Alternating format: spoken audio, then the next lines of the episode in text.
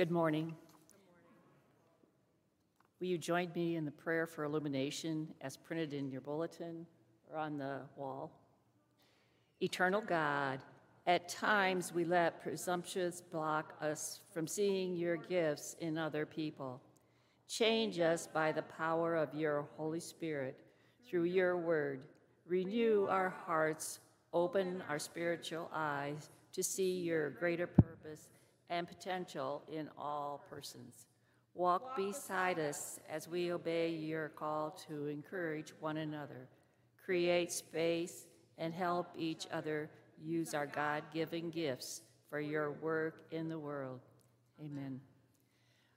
Our scripture lesson this morning comes from the book of Acts, chapter 9, verses 1 through 22, the conversion of Saul. Meanwhile, Saul stood breathing threats and murder against the disciples of the Lord went to the high priest and asked him for letters to the synagogues in Damascus, so that if he found any who belonged in the way, men or women, he might bring them bound to Jerusalem. Now, as he was going along and approaching Damascus, suddenly a light from heaven flashed around him. He fell to the ground and heard a voice saying to him, Saul, Saul, why do you persecute me? He asked, Who are you, Lord? The reply came, I am Jesus. Whom are you persecuting? But get up and enter the city, and you will be told what you are to do. The men who were traveling with him stood speechless because they heard the voice but saw no one. Saul got up from the ground, and though his eyes were open, he could see nothing. So they led him by the hand and brought him into Damascus. For three days he was without sight and neither ate nor drank. Now there was a disciple in Damascus named Ananias. The Lord said to him in a vision, Ananias. He answered, Here I am, Lord. The Lord said to him, Get up and go to the street called Straight, and at the house of Judas look for a man of Tarsus named Saul. At this moment he is praying, and he has seen in a vision a man named Ananias come in and lay his hands on him so that he might regain his sight. But Ananias answered, Lord, I have heard from many about this man, how much evil he has done to your saints in Jerusalem. And here he has authority from chief priests to bind all who invoke your name. But the Lord said to him, Go, for he is an instrument whom I have chosen to bring my name before Gentiles and kings, and before the people of Israel. I myself will show him how much he must suffer for the sake of my name. So Ananias went and entered the house. He laid his hands on Saul and said, Brother Saul, the Lord Jesus, who appeared to you on your way here, has sent me so that you may regain your sight and be filled with the Holy Spirit. And immediately something like scales fell from his eyes, and his sight was restored. Then he got up and was baptized, and after taking some food, he regained his strength. Saul preaches in Damascus. For several days he was with the disciples in Damascus, and immediately he began to proclaim Jesus in the synagogue, saying, he is the Son of God.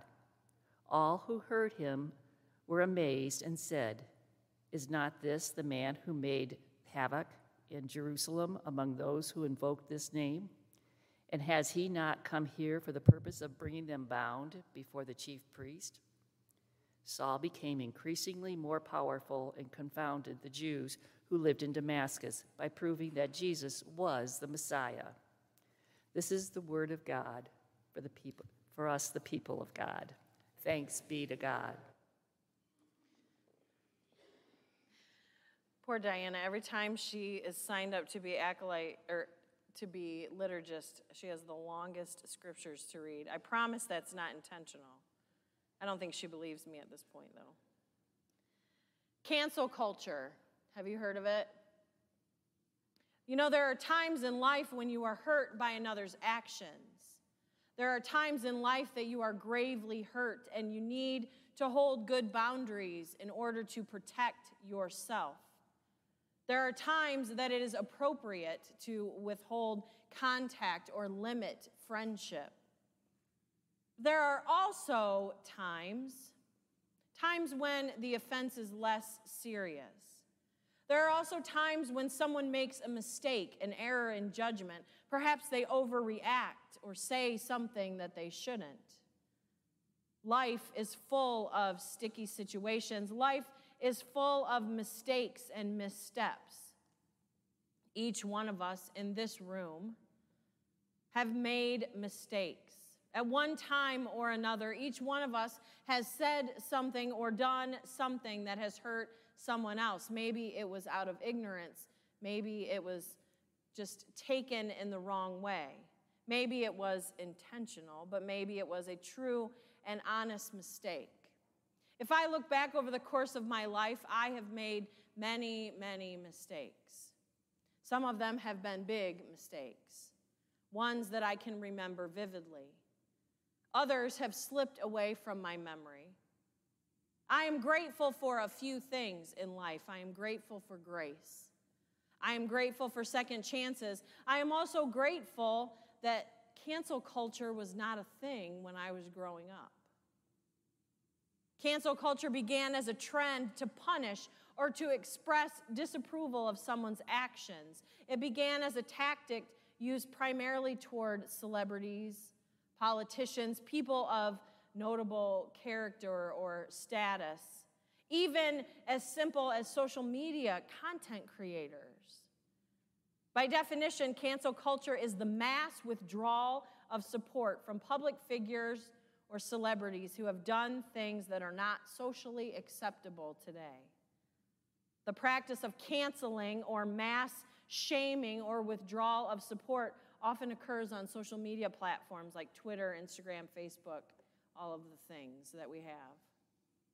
In other words, someone does or says something that is considered not appropriate, and the word travels, and the story grows bigger and bigger, and it is deemed by someone, I'm not sure who the judge is, that punishment is due, and the person is canceled. No more work, no more social media accounts, no more followers, no more job, no more contact. And you may think, well, that's the chance that you take if you lead a public life. Everything is scrutinized. You take the risk of being canceled. But this cancel culture mentality has taken over our private lives as well. And sadly, what I'm most worried about is cancel culture among our young people. I read a story in the New York Times it included the story of a young man who was canceled following a bad breakup with his girlfriend.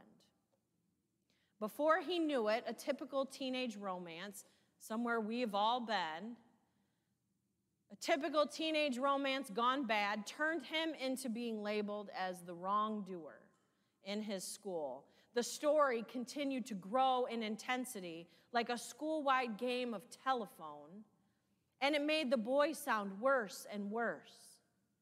And what started out as just a typical breakup between two teenagers soon grew into a much bigger but false story. So his classmates became judge, jury, and social executioner, and they decided to cancel him. From that moment on, he was an outcast in the school. No friends at school, no friends outside school no one to talk to, blocked on all forms of social media. People barely made eye contact with him. It was like he was invisible even in his presence, like he didn't exist at all. Within days, his life looked nothing like what it had. No one would sit with him at lunch, in the library. No one wanted to sit near him in class, and if they were made to sit near him, they just acted as if he didn't exist.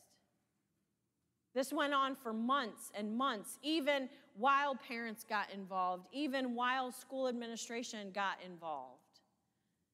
He thought, well, Christmas break is coming. Surely people will forget. It was like this young man had been cut from the fabric of the community. And even though he was still there physically, he was unseen. And then spring break came, and he thought, surely by now,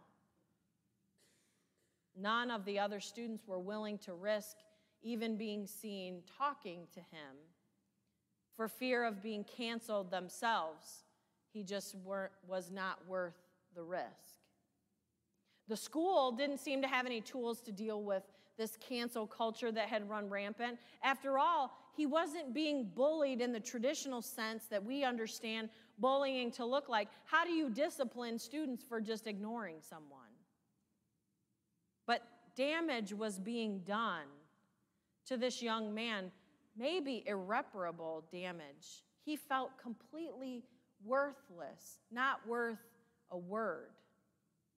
When questioned, the students who canceled the young man claimed that they had good intentions. They said, Look, he hurt our friend. We're just standing up for our friend. We won't tolerate that kind of behavior. But the behavior that they believe led to the cancellation had never happened.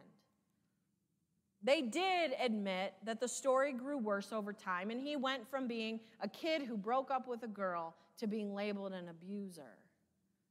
A label that the girlfriend freely said was not correct. He had never abused her, they had just broken up, but it had gotten too big. You know, stories grow over time, and soon you can't unring a bell that has been rung. Even if their intentions were good, by canceling the young man, no one ever heard his side of the story. No one ever heard what he had to say. It wasn't even deemed worthy of hearing. No one ever heard him, and they set this ball rolling for years of mental strife, maybe even permanent damage to his psyche or worse. It's a tough world out there right now, especially for our kids. Kids do thoughtless things, kids say the wrong thing, even if they have good intention. And one mistake can lead to dramatic consequences. And sadly, the adults in their lives, we are not equipped to help them. This young man didn't do anything horribly wrong. And the young girl's friends thought they were protecting her or at least standing up for her by canceling him. After all, they watch us do it all the time, right? They're just emulating what they see. Even the right intentions can land us at the wrong destination. Even when we're acting in ways that we believe are right and just, we can do more damage than we can ever imagine. It's a tough world. But this isn't a new problem for humanity. In our scripture reading today, we read of the conversion of Saul. Saul is an enemy of the Jewish people. He's an enemy of the new movement, which would come to be known as Christianity. He's an enemy of Jesus and his followers. Why? Because they didn't believe like him. They didn't follow the same faith practices that he followed. And just as sometimes happened, Saul allowed his beliefs to go to the extremes. He had the followers of Christ arrested, men and women. He persecuted believers. He even ordered some put to death, all in the name of his faith. If you are not on my side, you are my enemy. If you didn't think like him, if you didn't believe like him, not only were you different, as the kids said, they're different than us, but we should still love them. No, if you're different than I, then you should be punished. And Saul had the authority and gained greater authority to have them punished. There is no room for your side of the story. There was only justice handed out at the order of Saul, and he thought he was doing the right thing. He thought he was defending his faith by arresting these people of God. This is cancel culture in its most extreme form. Saul is trying to cancel the entire movement of the new church. He's trying to stop it in its tracks. And then Saul meets Jesus. And in an encounter like no other, Saul is convinced, convicted, and converted. He is struck blind on the side of the road. This powerful man who had so much power had to be led into the city by the hand because he was blind. This man who had ordered the arrest and execution of Jesus' followers was all of a sudden struck by the real life presence of Christ. And struck down, he certainly was, physically, but also humbled. And I wonder as he sat in the darkness those three days. Ironic, isn't it? God can do a lot of work in three days.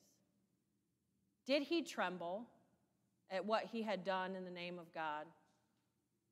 Did he weep at the hurt that he had caused with his righteous anger? Did he wonder where it had all gone wrong? He had good intentions, but what had happened? Did he wish he could go back in time and undo the things he had done? Did he wonder if he was even redeemable, worthy of a roadside visit from Jesus? It's amazing how our encounters with Christ can change us. In Saul's case, the conversion was immediate and dramatic. He found himself face down in the dirt, blinded by the light of Christ hearing the voice of Christ say, It is me you are persecuting. At the moment that he lost his ability to see, was he really drawn into seeing so much more?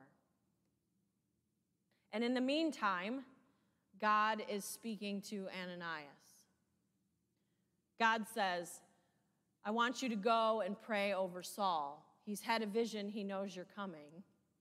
And Ananias says, Excuse me, what? You want me to do what with, do you know who that is over there? Ananias knows exactly who Saul is, and he doesn't want any part of this plan. Be like sending a Browns player to Steelers camp. He cries, Lord, you know what he has done. I don't want to go over there. I don't want to do, have anything to do with him. In fact, people usually don't come back from visiting with Ananias or with Saul. I'd like to come back. It's funny how both Saul and Ananias are men of great faith. They see themselves as two sides of the faith coin. They both believe they're living out great faith by judging the other. Saul says Christians are wrong, they deserve to be punished. Ananias says Saul is deplorable and doesn't deserve God's mercy. Who's right? Who's wrong? That is for God to judge. And God does say to Ananias, I have chosen Saul to be an instrument for me, and I will show him what that sacrifice will mean. Once again, God asks his people to allow him to work within the lives of his people. Once again, he reminds us what's above our pay grade and how often we need to be reminded. I want us to note here that God meets both Saul and Ananias where they are in terms of their understanding. For Saul, God meets him in the midst of his days of persecuting Christians. And in a dramatic conversion moment, the light of God blinds Saul, and the voice of God speaks into the pain that Saul is offering up to others and says, I am Jesus, whom you are persecuting. Jesus reminds Saul that when you harm the people of God, you harm God himself. Jesus convicts Saul with his words Why are you hurting my people? Why are you hurting me? And then God appears to Ananias in a vision, asking him to go and to pray with the now humbled Saul. He meets Ananias in the midst of his righteous indignation and judgment of the evil one, Saul of Tarsus. And we might find ourselves agreeing with Ananias. He, he was a bad guy. It's obvious that Saul is the bad guy in this story. After all, he's having men and women alike jailed for believing in Jesus. But remember, we are not equipped to act as the final judge, jury, and executioner.